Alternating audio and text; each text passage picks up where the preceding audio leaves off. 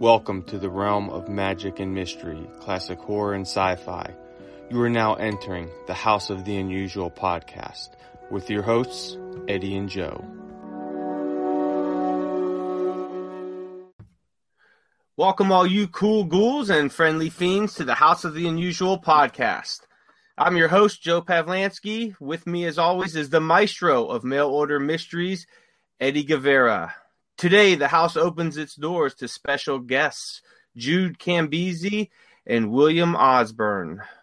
Gentlemen, how's everybody doing tonight? Fine. Good evening.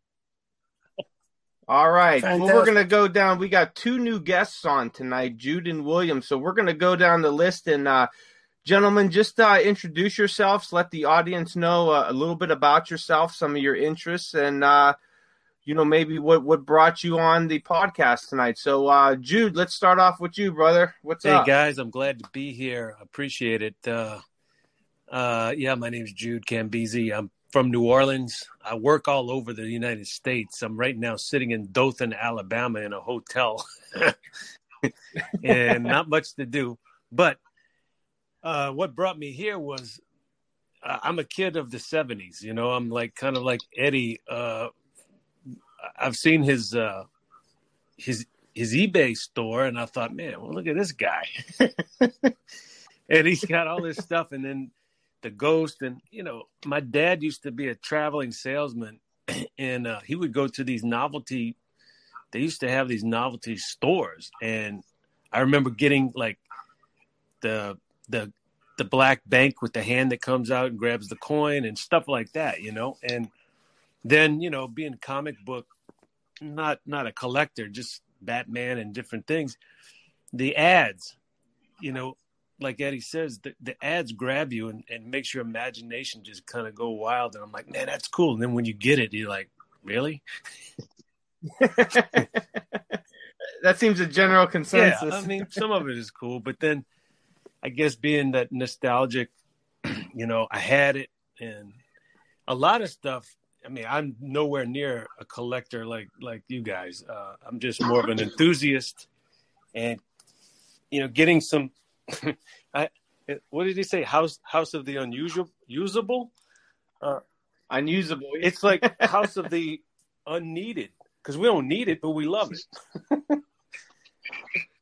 that is true. That is anyway, true. uh, yeah. So um, that's kind of why I'm here. You know, to meet meet guys that that uh, maybe learn some things I didn't know, maybe share some things. You know, I just I just got something cool in the mail. I got the Frankenstein mystery game from Hasbro. Remember that?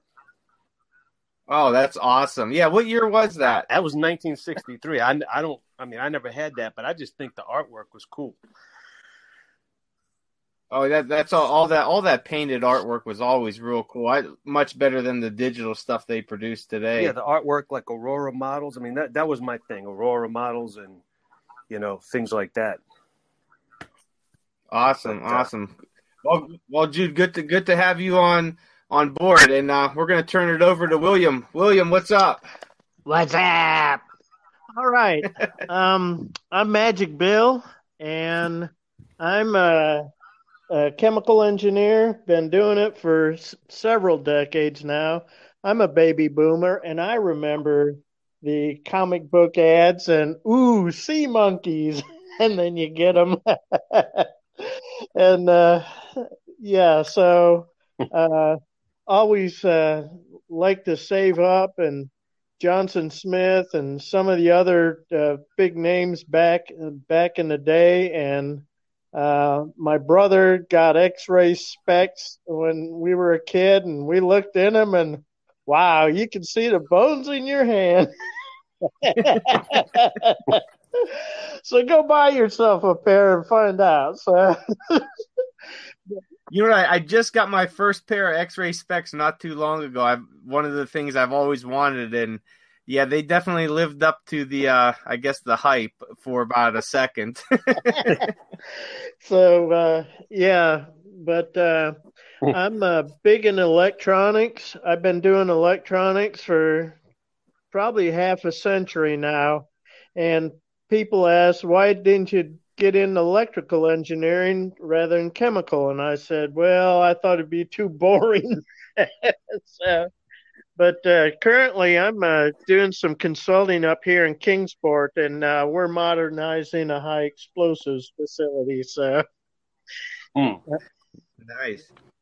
Nice. Well, let's let's not blow blow yourself up or anybody. Else. Actually, about two years ago, they had a fire, and it led to an explosion. Four late, uh, four hours later, and it, we were over a mile away in a trailer on site, and it rocked the trailer and almost broke all the windows uh, when it went off. So, oh wow! Luckily, no one was hurt, or but the building was leveled right to the ground. So yeah, wow. wow. yep. But uh, uh, yeah, so it can be dangerous, but uh, most time they process it really safe. But uh, yeah, that was kind of a, a bad day for those people that day. So, um, but uh, yeah, so um, I sent Eddie some pictures of some of the things I've done in the past. And you talk about collectibles. I was uh, big into Star Wars, and I produced electronic version. It had a neon tube in it of the Star Wars lightsaber, but I don't do that anymore because Lucas Prince of Darkness tried to sue me. So I did a cease and desist, and uh, yeah, returned uh, what I had in inventory, plus pay him, of course. So, but uh, I did it for the love of the fans. So it was uh, awesome. Uh, hmm. Yeah.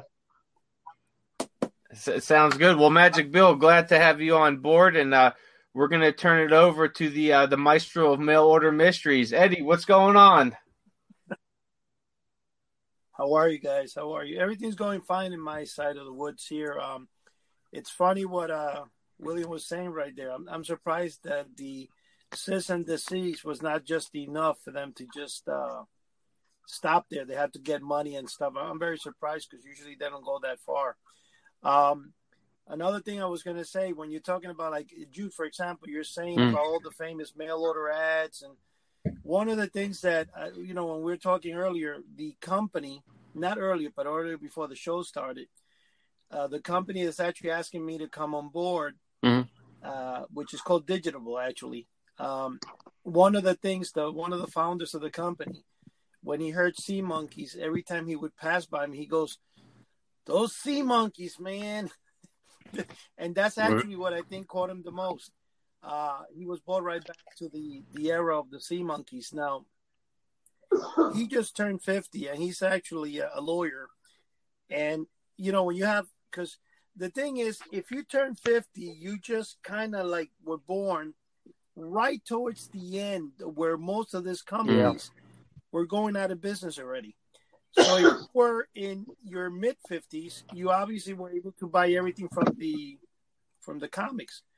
If you weren't in your mid 50s, like say you're 45, 46, like, or like even uh, Kirk Demarais who broke Order Mysteries because of his reason of uh, being at 42 he was he was able to go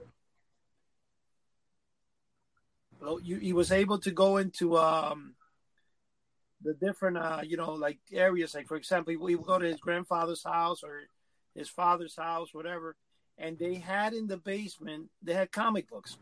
So he would say hey mom can i order this? And then when they obviously sent out for it it wouldn't work uh, it would be out of business. So that that's uh, what you have a lot of people uh, some of the people that gave the book four stars instead of five said that they wished that it wasn't written by somebody that, you know, just was interested in the era. He they wanted somebody that actually had lived in it. Now, I'm assuming that me and Jude and, and William are about the same uh, age, give or take. I'm 58. Oh, I'm 64. Okay, I'm so William? I'm a lot older than you guys. You passed us. You passed us. You're actually uh, you're actually at the same age uh, Todd is. I think. No, Todd is sixty. Um, one of the. I, oh yes, okay. Sixty four is the guy who did the robot for me. There you go. Uh, the engineer who put it together. Um, Dr. Saab, he's, he's he's the same age as you. Well, here's the thing, Bill. uh, you came out in an era when the Honor House Company popularized the the rocket ship. That was one of their first selling uh, items. And this is before they started. I the- remember the the Polaris submarine, but I don't remember the rocket. So I guess I didn't want read that many comic books or pay attention to the ads in the back. Yeah, well, the the rocket ship came out um, probably in Okay, the I was fifties, Born in mid 50s, fifties, so Uh, fifty six. So yeah. Okay. 50s. Okay, because I was going to say Honor House uh, started in 47. And then in the late 50s, they started with the rocket ship. And then they followed it with the Sherman tank, which was not really that popular. In fact, um, very few people even ever talk about the tank. But then when the submarine came on, uh, which I think the first ad for the submarine was like in 64, it stayed Wow. till almost 1979 so that became that was the you know the home run for it now of course everybody from jude and you would both know because jude is the same exact age as i am that anything we bought as a kid obviously one or parents threw it out on us or it wouldn't Mhm. last because of the fact it was made of cardboard or it was a rubber balloon whatever it was well you know because of that i believe that probably the submarine that Probably I have is so. the Might only one left. on Might the be. planet. Yeah. In, in, and and and the funny thing about it is, when I did an unboxing for it, I had like uh, 84 thumbs up, and I had like 76 thumbs down. And the reason there was two things I did. First of all, this was a couple years ago when I'm kind of still new to YouTube, and I had this stupid music in the background that I couldn't really remove after the video was done and uploaded. And the other thing is that they wanted me to put it together. Now, how would you put together a submarine that uses see the way that they built the submarine and the rocket ship and all that? It uses a rivet that when you stick it into the Yeah. paper, it's like a collapse. You can't remove it. Okay. So once built, you can't take it apart, and, and and that's the reason you can't put it together. Now, if you guys are aware of it, I don't know if you've been following us on YouTube, either you know you or or Jude, that I was asked by actually one of the guys that let me let me let me go back a couple of steps. When Mail Order Mysteries came out in 2011, me and Kirk Demarais were over in the Jacob Javits, and we were signing autographs of the book and stuff like that. And we were approached by one of the uh, produ- produ- I think it was the Travel Channel or one of the uh, companies that pitches shows for one of those channels, and they wanted us to do um, kind of Oh, like yeah. a American Pickers. Well, going fast forward, you know, we had, which I'm not going to say in the air what happened, but we kind of didn't get the pitch. We we got to pitch, but we didn't get the we didn't get the home run with the show. And I continued to somehow try to reach out to some type of media platform or television or something to try to see if something could be done with all my collectibles. And I got I touched base with an individual from one of the main channels of television, which I can't say the name here because um, it wouldn't benefit me in, in any way possible because there is a book that I'm, I'm putting together, which is like a mail order mysteries number two, a lot better, I think, because I think it will it will sell very good. It's going to be hardcover, and the cover's being helped. Somebody's helping me for so I can't in any way, shape, or form mention the person. But what I could tell you is that they were going to do a show on on television. Then they they were going to do it for Netflix, and that's when the pandemic hit. So I had Rick from Pawn Stars. Um, had a not not me. I didn't have Rick. He actually did a. There was a show that somebody bought to him a pocket pen from Johnson Smith Company. The pocket pen. Uh, one of the things he mentioned is that he wanted the submarine more than anything in the world, and his parents told me you can't get it. He goes, and I I never forgave them since that day. So my artist, the guy who drew for me, actually contacted the company that does Pawn Stars, and they reached out to me. And you know, I was supposed to fly over to uh, Nevada for it, you know, or Las Vegas. I'm sorry. And what happened is that due to the pandemic, again, I, it, kind of threw a wrench in my in my plan. And the idea was for me to have the sub appear on the show. Uh, you know, getting back, that those are very popular items, and I can tell you this much: I still have my original sub. I still have my original Monster Ghost that I bought in 1973, and I still have the Johnson Smith Ghost, which I got later on on eBay. But that was the first time I think any of those items ever appeared, and I paid a hefty price for it. but um, okay, so what do you well, guys have? uh, to you know, I was looking for bit more, the message that I sent you. I think it was on Facebook, and I, now I remember I sent, I sent a video and uh and a picture of me with the ghost. I forgot about that, but that's that's what. Okay, well, um, I don't think I ever had. I can't remember if I had the ghost. I think my friend we we were trying to figure out what to get. It was a ghost, and and I think the skeleton hands too. Um, but yeah, You got you got that and free. it was like When remote ordered the Ghost, you control. You, know, it climbs out of your pocket. It, it was a string, right? It was it was a string. The the the the thing that's funny about the hands is they were really really cheap. Yeah, It was offered as a freebie with the order, and the idea was you're supposed to Yeah. tie a fishing line to the back of the hands, and then you put it in your pocket and you put the fishing line around. But the thing is funny about that is, you know, now that you mentioned the hands, is oh.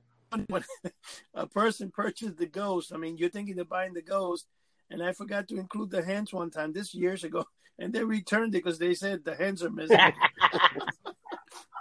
so some people buy, you know, they buy it for the um, for the little souvenir that comes with it more than the. Well, do you ever? funny, do know? you think? I know you've been looking for the robot plans, but do you really think they Oh, exist, my life, or was man. it just BS and somebody was just getting a dollar from everybody?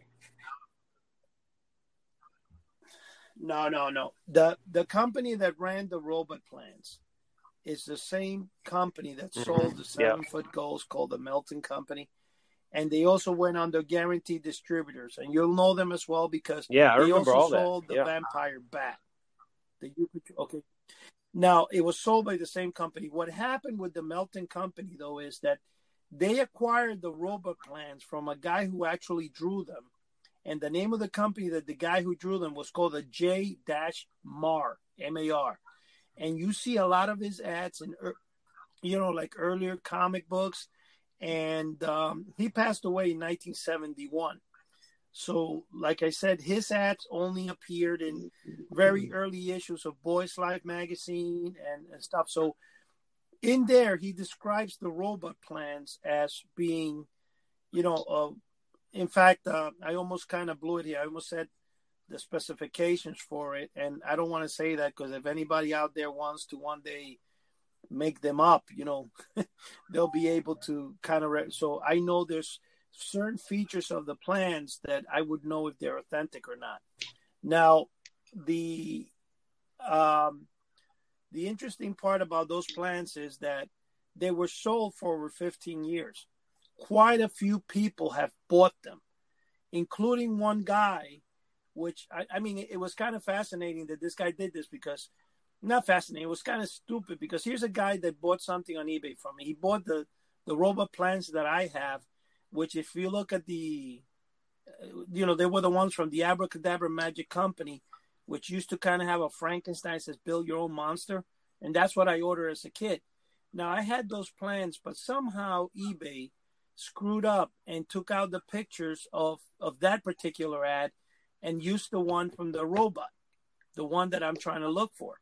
So a guy buys him, and when he gets him, he gets mad, and automatically, and this is, gives me a negative feedback, which was actually my first, and I was able to to fight it.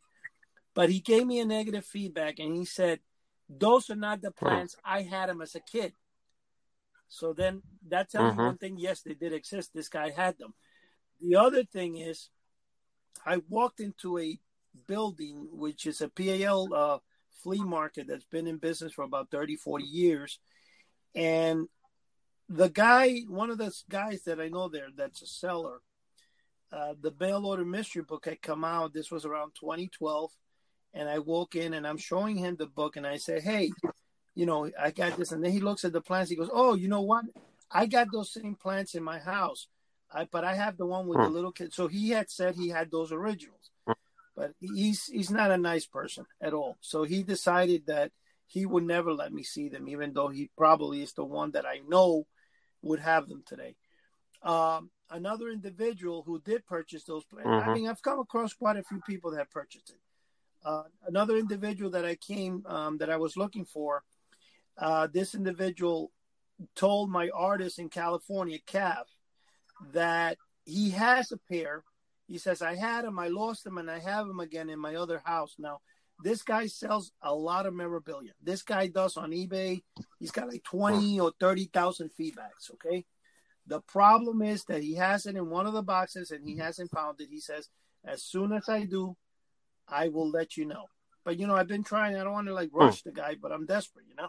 Now, the other thing that I could tell you about the plants is one time I wrote to the Jmar company and found out that the son still had the PO box that his father had in 1971.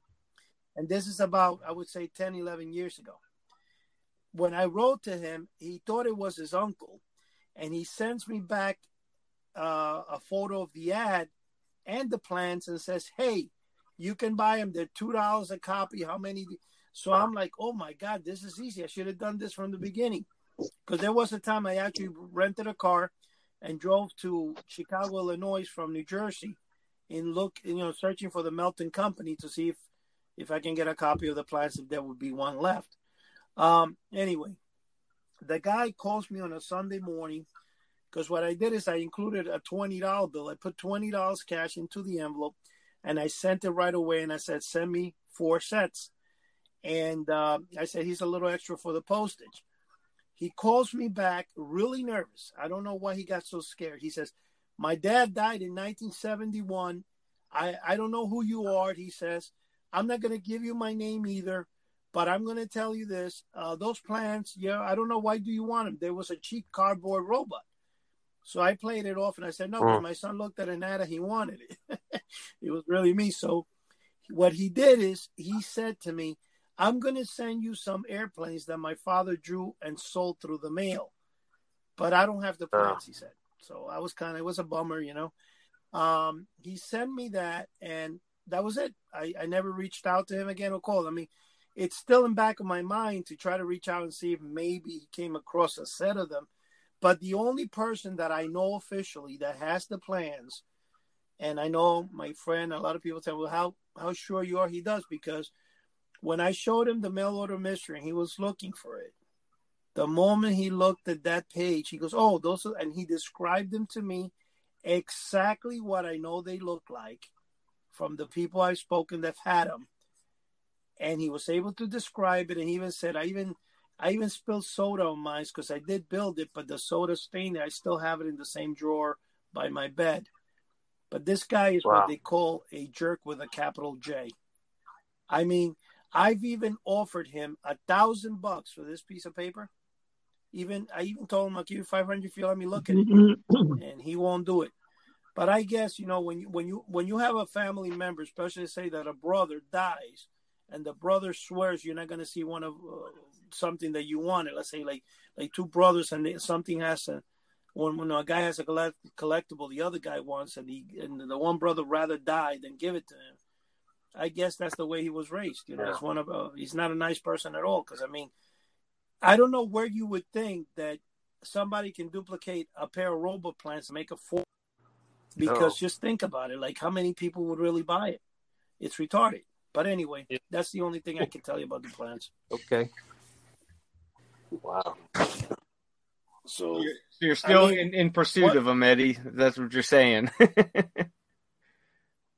Well, right now with what you know Dr. Saab did for me, at least I did get some closure where he did an actual copy of the actual robot, what it looked like. And I think I can actually design plans from those and kind of make them the way they were. And then I'll probably give them to Todd to finish them up for me and surprise me. Yeah, there you go.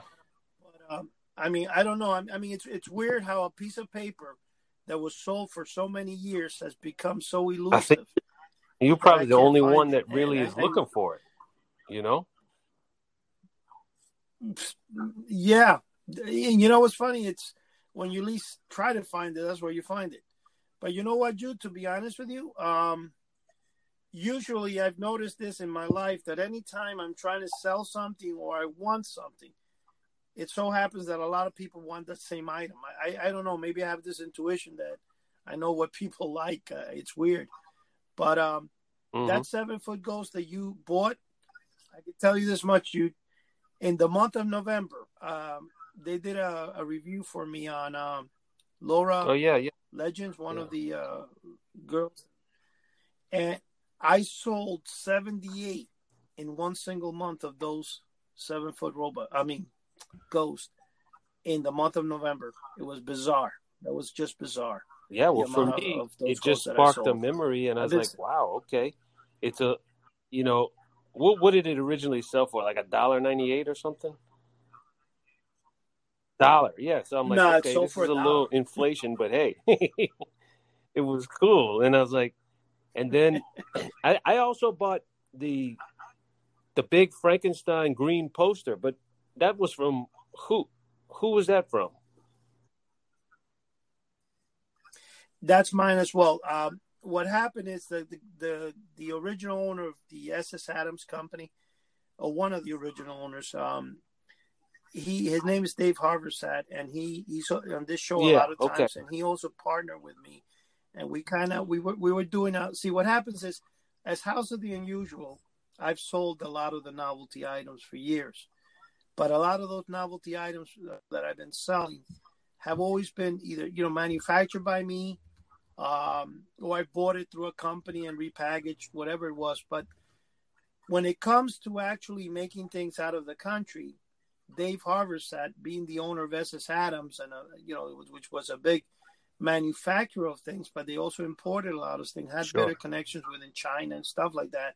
And we've known each other for twenty some odd years, so uh, we were always considering doing a few things. So what we did is, as a project, we took some of the hardest products to reproduce, and we did. Uh, we reproduced the original Hypnocoin. It's, mine's a lot better because it's it's a little, it's like half an inch bigger, and it um, excuse me, it actually has a little more um, twirl than the original Hypno coin because it consists of it's more lenticular. It has a couple more photographs than the Mhm. original coin. Um, the other item we reproduced, first time never done before, is the weather houses that we most of our parents had as a kid, where you would have one side that uh, a girl would come out when it was raining. I'm sorry, when it was sunny, and then the man would come out. And we did that as a haunted house version. It came out so-so, but you know, it was a nice item. And then we did the Frankenstein. The Frankenstein, we were trying to reproduce that in plastic, which was nearly impossible. We contacted over 15 manufacturers for that. So what we did is we decided to do it in the green uh, vinyl, whatever Yeah. it is printed on. It's really thick, and we did it there. Now it's an exact copy of the original. So even though the originals and being plastic was scanned and then it was put together as a puzzle, because all the wrinkles in the paper, it took I think over 18 hours for it to get, you know, put together. But then the one we did after that is we also took a magic trick. Uh, we repackaged, you know, really nice magic trick, and we call it the Alien 51 Space Orb.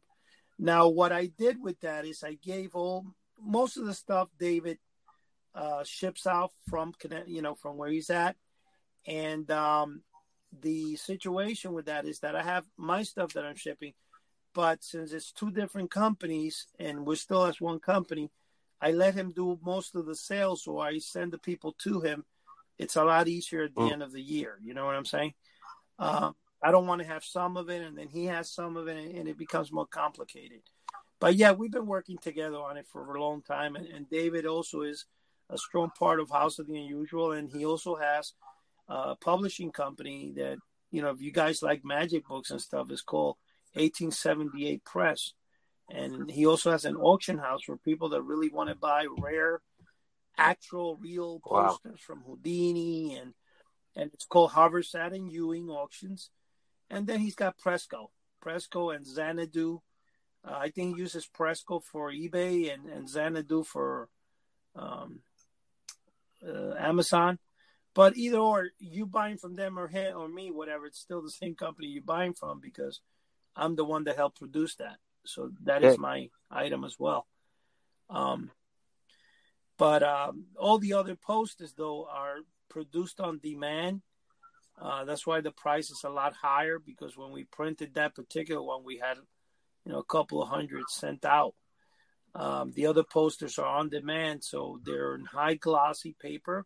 What I'm going to do with that seven foot Frankenstein's, as soon as we run out of the ones we have, it's going to go on demand as well because the problem with those posters is that they're very hard to. I mean, it's a pain to ship, find a tube.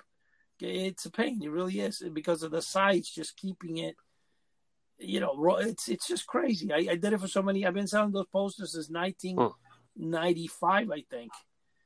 Uh, when I first did the for the the six foot Frankenstein and Dracula, and I've sold hundreds of them. But um, you know, it's tough. It's tough.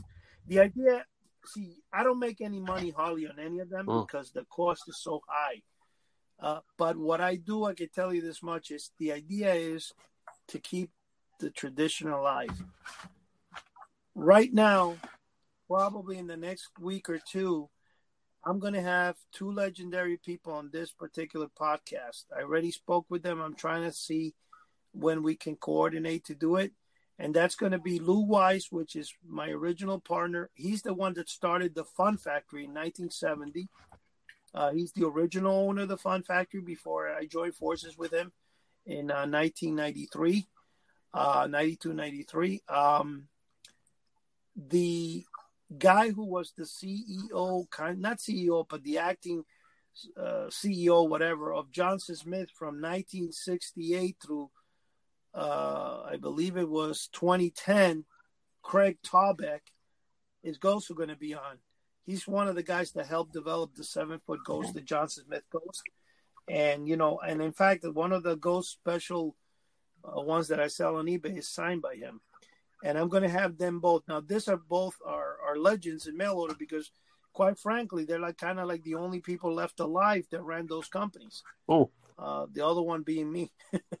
but um, but uh, I mean, I ran the original company. I brought it back into being. But I mean, uh, people that we can actually trace back to our youth uh, that sold to us are those two individuals. Everybody yeah. else has since passed away.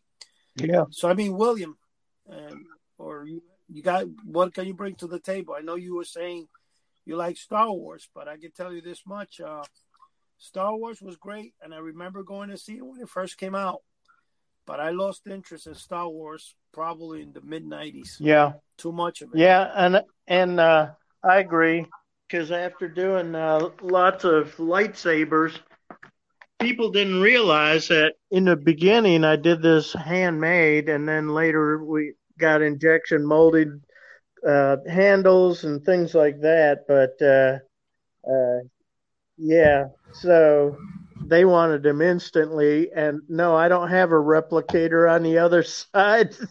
You got to put all the electronics together solder together and uh, put the tube in and everything. And there's a procedure for it but uh, yeah so but uh, then later on we did uh, had a machinist and he would turn out aluminum handles and we'd use electroluminescent blades and those you could fight with. The glass tubes, the neon or argon tubes, and they came in various colors. The red was the neon, and it was clear glass. And then we had a plastic shield over that neon tube. So it was like cushioned, and it had uh, clear silicone washers that sat in there, and they acted as spacers against the outer tube. So it would cushion it inside the uh, tube, and then the high voltage electronics to run the single electrode neon was in the handle, all protected, and the tighter you grip on the handle, the skin resistance would get less, and the light would crawl all the way up. And if you relax your hand, it'd drop all the way down. It looked like the real thing on camera. It well, you saw that animated GIF, and that's exactly the way the camera saw it. So, and it's on my uh, website, hightechmagic.com, H I G H, then a dash, techmagic.com. I'm going to have a link at the end of the show for any you know any person who's listening out there that might want to see Bill's website uh, can go there. Now, Bill, you also I, I, know I came across it. You reproduced a talking poster. yes, Alexander the magician, magician and uh, with a four-channel remote control and a bunch of electronics in there, and he talks. So he actually says, uh, "Let's see if I can pull this up." Right. And uh, yeah, he talks, and I know he, he, the eyes. Yes, they you, they move back and forth. So there's a servo in there.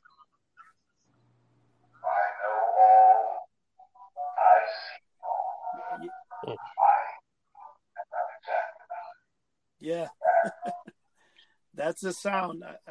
What is the sound? Um, no, that's on YouTube, and it's youtube.com uh, forward slash HT Magic. So, uh, yeah, that's where you can that's see that short see video I took that. on my phone. Now, so, I'd like to do a better video.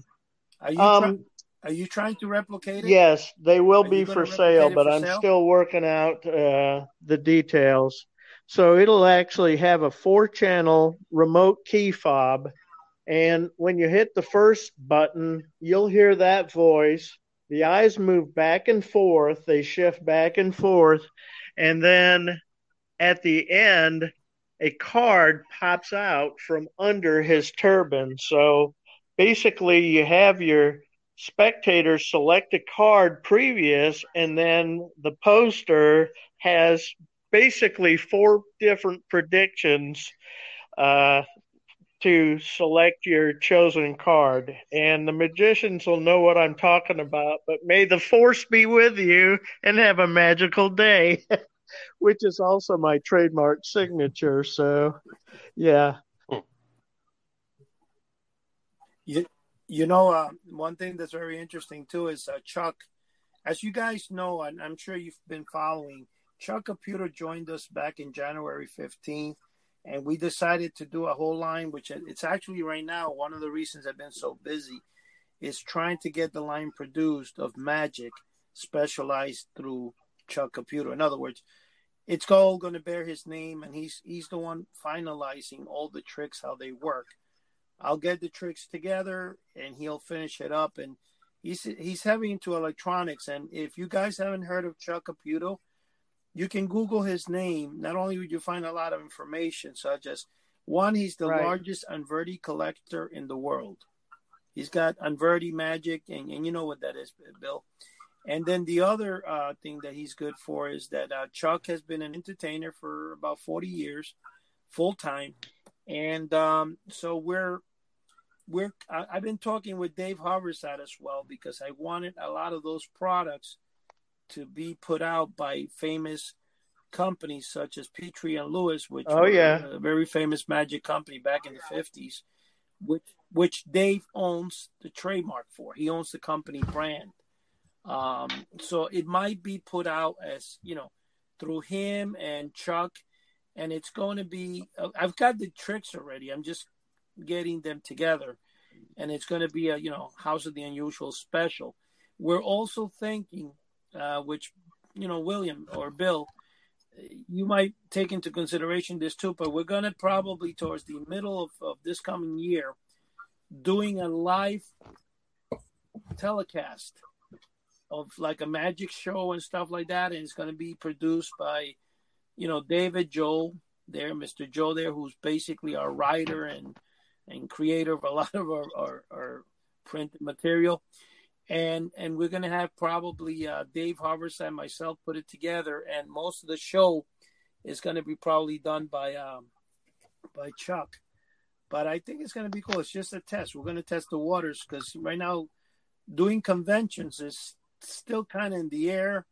And we don't know when that's going to change. And right now they're doing a lot of conventions online, and I think it would be kind of cool. Well, I, I understand Abbott's is similar. definitely going to have their convention this year in Michigan, and it's usually in August. So, um, yeah, so they're actually doing a live convention, and that's in Michigan, one of the hardest states you'd figure, but uh, uh, I don't know.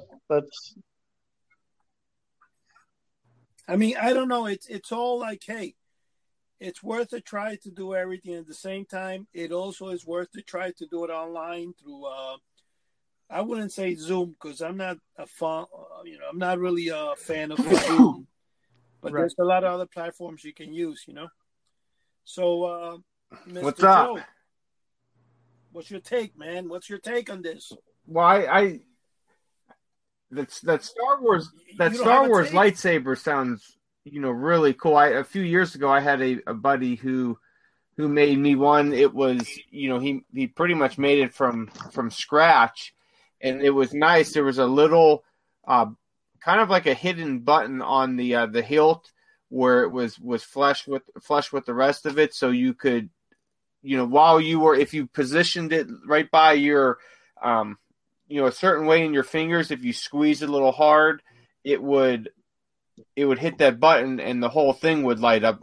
You know it only it lit up as at once. It didn't you know creep from the bottom right. to the top but it was real nice you know material. And there was even a little piece in there that he put that it, when you would swing it it would make the uh you know the lightsaber sound. So i used to chase my dogs around with it and you know, shut off the lights and it would glow. I had a red one; it would glow red, so I would chase them around, and you know, when I would swing it, it would make the lightsaber sound and scare the heck out of them. I'm sure. I'm sure they loved. Oh it. yeah, they, they they absolutely loved it. The you wife know? really loved it too. But yeah, it was really cool. And but but like you said, Eddie, you know, I when you know, I guess the the middle three episodes came out. You know, I I, I love the original ones. I, I mean, those those are definitely classics. But when they they did the prequels and it was kind of like you know okay you know it's this is uh, I guess all right. But and then when they did the three new ones, it was it was like okay you know I'm I'm I'm just gonna stick with the classic ones. You know the the original right. three. you, you want you want me to tell you something? There was a company back in the early 80s that they're still in business I, if i'm correct. They were called they would advertise under popular electronics which was a magazine at the time and popular science and mechanics. The name of the company is amazing yep. i know the guy. Now, yeah. you know what you're talking okay. Right. His name is bob iannini. Now bob also made a book entitled how to build your own robot. No, I'm sorry. How to build your own laser phaser? I have that book. Yes, and it's a okay. I, I sold that book in my early days in mail order. That was one of my first books. I have about forty of them left in stock. But one of the things I'm going to say, though, especially when you see all that, you know, books like that and stuff, Bob Iannini, which if you see him in person, his company sold all the electronic wild, space, age, how to electrify your car, how to build UFOs from under a dot, everything you can think of that was fun.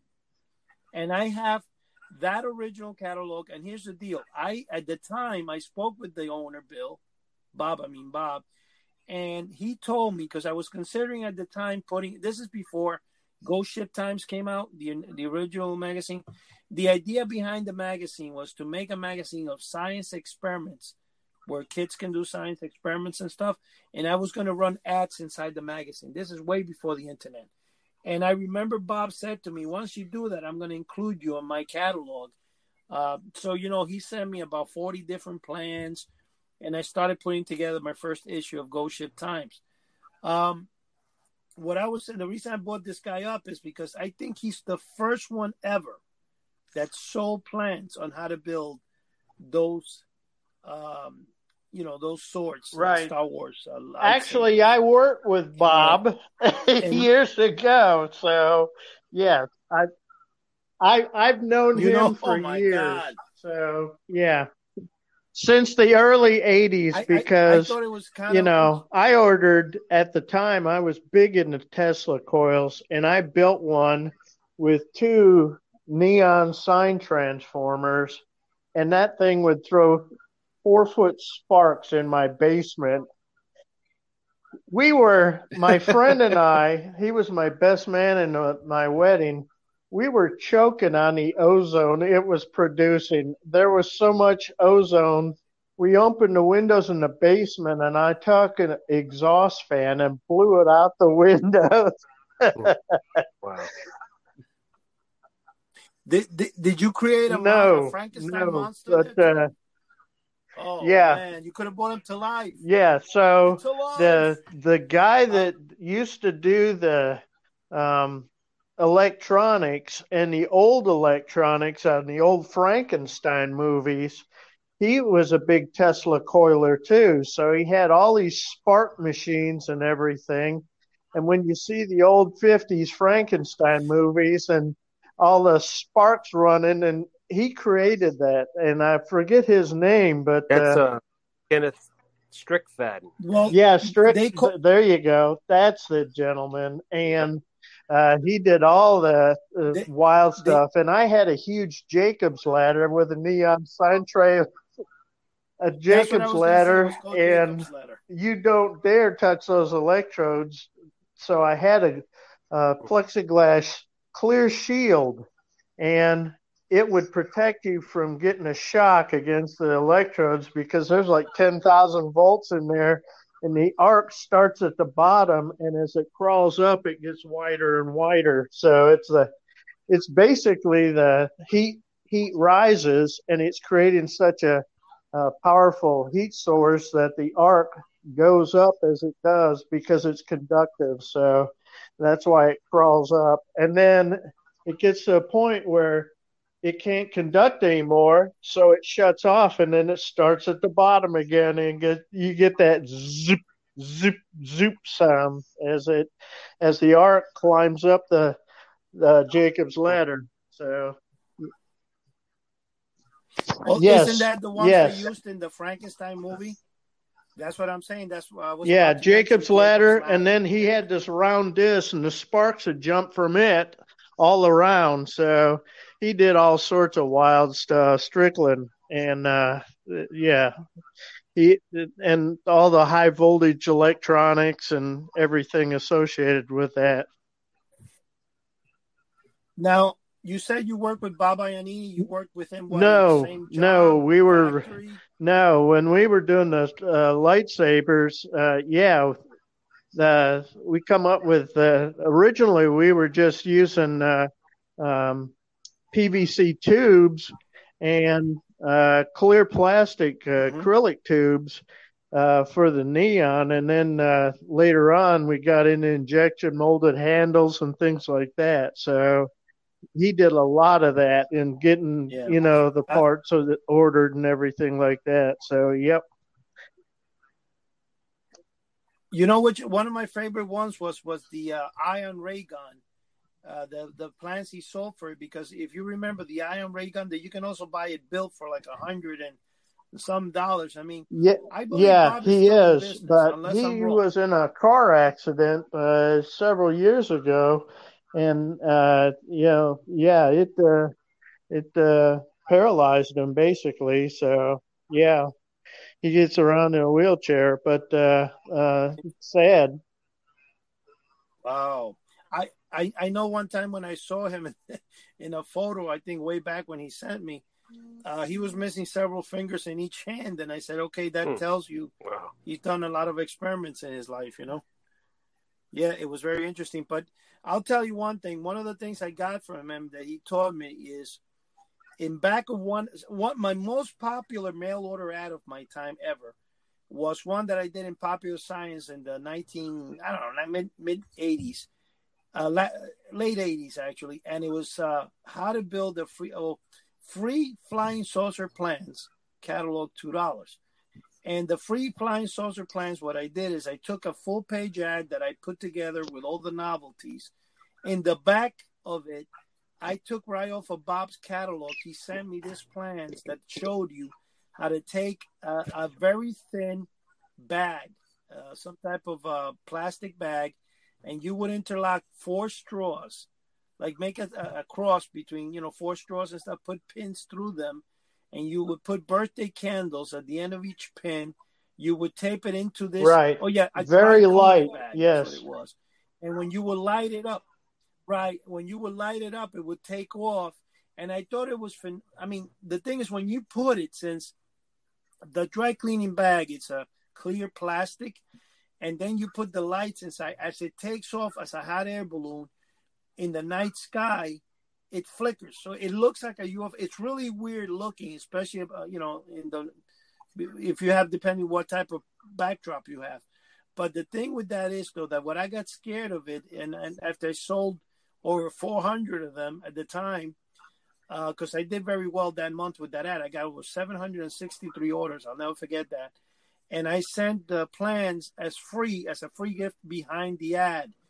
And what happened is the candles to burn out. It took a long time, so this thing could land in somebody's roof and start yeah. a fire or something. Right. So I decided yeah. to stop selling that. Right. But they have a pyrotechnic device called my... a sky lantern, which basically does the same thing, and the Japanese use them. Uh, but uh, it's basically a short burning candle, and it's a kind of like a paper balloon that inflates, and the hot air carries it away. And yes, it does flicker, and it is unusual when you do see it in the in the sky because it basically lights up the whole uh, inside of the paper lantern and that translucent paper you know gives off a glow so yeah it's even better than the it's better than the dry well, they, cleaning they, bag because the the paper diffuses the light so it's a bigger you know it may be a, yeah it's a big yeah it's a bigger thing well that's all taken from the Chinese uh, sky lanterns. Chinese, yeah, Koreans. They have this. That's right, Thailanders. They do these things, and it's the same thing, same principle. And I do have a couple of those original. You can still order them in and pyrotechnics. A, they are available, but yeah, they can start fires if you're not careful. So, yeah, you got to be careful. But but here's another thing one of the companies that I think copied a lot of the stuff. Well, I don't know if maybe Bob Iannini copied them or they copied him, but there's a company that in the Johnson Smith catalogs used to sell hot air balloons, and they used to sell the nine foot UFO, which I I still have quite a few of them, and I sold myself in Boys Life magazine, and it's a tissue paper. You put it together, and you kind of do like a hot air balloon, and we, but the only difference is is that it tells you to put it over uh, an open fire, like a uh, a fire right. pit in your backyard or something like that, and then it takes off. And it's it was sold by the Space Age Distributing Company, which was out of Michigan. And it, believe it or not, the company is still in business today hmm. under a, wow. a, the third or fourth ownership. Uh, because I, I, I used to sell those nine foot UFOs. They were one of my favorite things, and I I sold them in Boys Life magazine back in the '80s. So I had it like three or four times listed on it. But like I said, that I mean, that's I think it's kind of all the same technique between the three companies. But one thing I'm going to tell you, with all the companies we're talking about and stuff, and Pep Baba and Anini, Iannini uh, Bob was such a phenomenal person, especially when I spoke with him at the time, that he even let me use the word far out science, which was actually an, a flyer he had inside his book there. And I started using the name Far Out Science as my email for many years, which I still have it today. far FarOutScience at AOL.com is one of the emails that I originated when I was uh, thinking about doing uh, the time Ghost Ship Times uh, with Bob. Now, the reason I didn't pursue it is, I guess, you know, working and, and just procrastinating, but it would have probably turned into something very phenomenal because, like I said, he was the only company, and still today, if he's still in business, that sold the most fun products that you could ever buy. He sold things from spy telescopes to radio pens, oh. anything, and it was all where you could put it together. electrify your car, um, build a, a, ray gun, phaser gun, a real laser gun. I think most of his plans were for the lasers. But my favorite again was the ion ray gun, of which I actually spent 179 I, and bought. I have one working. as well. Yeah. Would, so it says not to use it next to little baby girls. I forgot the reason for that.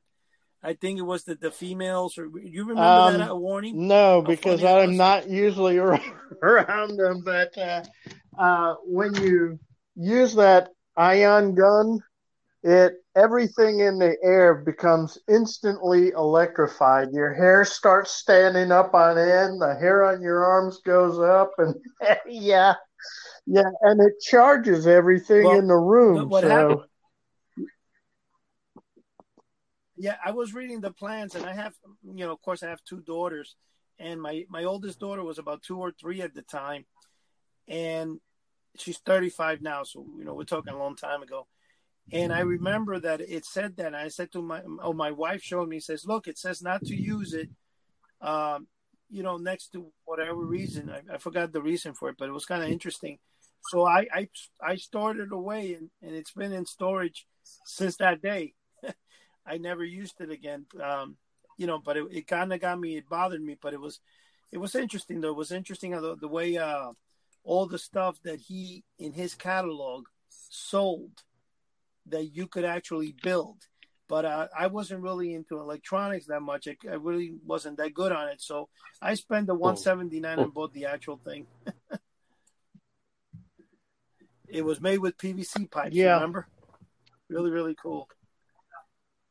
But anyway, uh, how many more minutes we got on the show here, Joe? Because I we're blasting away. Yeah, we got about three minutes here, so we're gonna we're gonna start wrapping it up here, and we'll give our uh, we'll go down the list again and give our our final thoughts or, or comments for the uh, the show. So uh, we'll start off with Jude. What's your you got some any final thoughts? Any yeah, final sure. comments to it's share with everyone? Fun hanging out with you guys. I appreciate it, and uh, you know, hope to hope to talk to y'all again. And uh, you know, God bless. Yeah, it's always great sitting with the round table with pe- with like-minded people and, and talking, you know, about you know just the, the same interests and learning new things. Because you know especially with magic i'm always i that's probably my my least knowledgeable area. So i'm always interested in hearing different stuff and, and learning it. And uh, so, we'll, uh, William, we'll go ahead with you. What's uh, what's well, your, your um, final words here? I'm an Amverti collector too, just like Chuck Caputo, and uh, similar to him, I've built a lot of uh, electronic magic and done other things associated with it. Uh, and uh, we actually brought Stuart MacDonald uh, uh, Donald from Penn and Teller fooled us. He fooled them uh, to our convention in, back in March of 2020 before everything shut down. We were probably the last magic convention going, but uh, yeah, it's been fun hanging out with you and uh, great talking about the old novelties that we saw and used as a kid.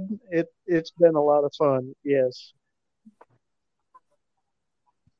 Absolutely. And, and once again, uh, William and Jude, uh, thank you for joining us. Uh, we want to thank the audience out there definitely for joining us. And if you want to see or hear more of us, head on over to uh, YouTube. Just type in House of the Unusual. You'll find our playlist. There's tons of videos there. Eddie's always posting something different there, uh, dealing with magic or mail order novelties. We've got a bunch of videos by uh, Chuck Caputo showing some magic tricks on there. So go ahead and subscribe to that. Click the like button underneath the videos. And definitely head over to houseoftheunusual.com. We have a free forum there. There's um, a mailing list you could get on and, uh, you know, head over to the forum, sign up, and, you know, let us know what you're thinking about or let us know about some of, you know, your collection or, or what you're interested in. And if you want to hear a specific topic on the show or you want to be a guest, drop us a, a line there. So, um, and you could always definitely find us on your favorite podcast uh, platform under House of the Unusual.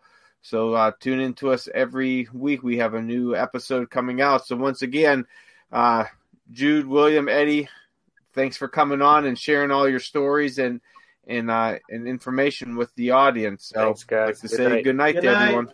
God bless. Good night now. Bye, guys. Bye. Same here. God bless, guys. Bye bye.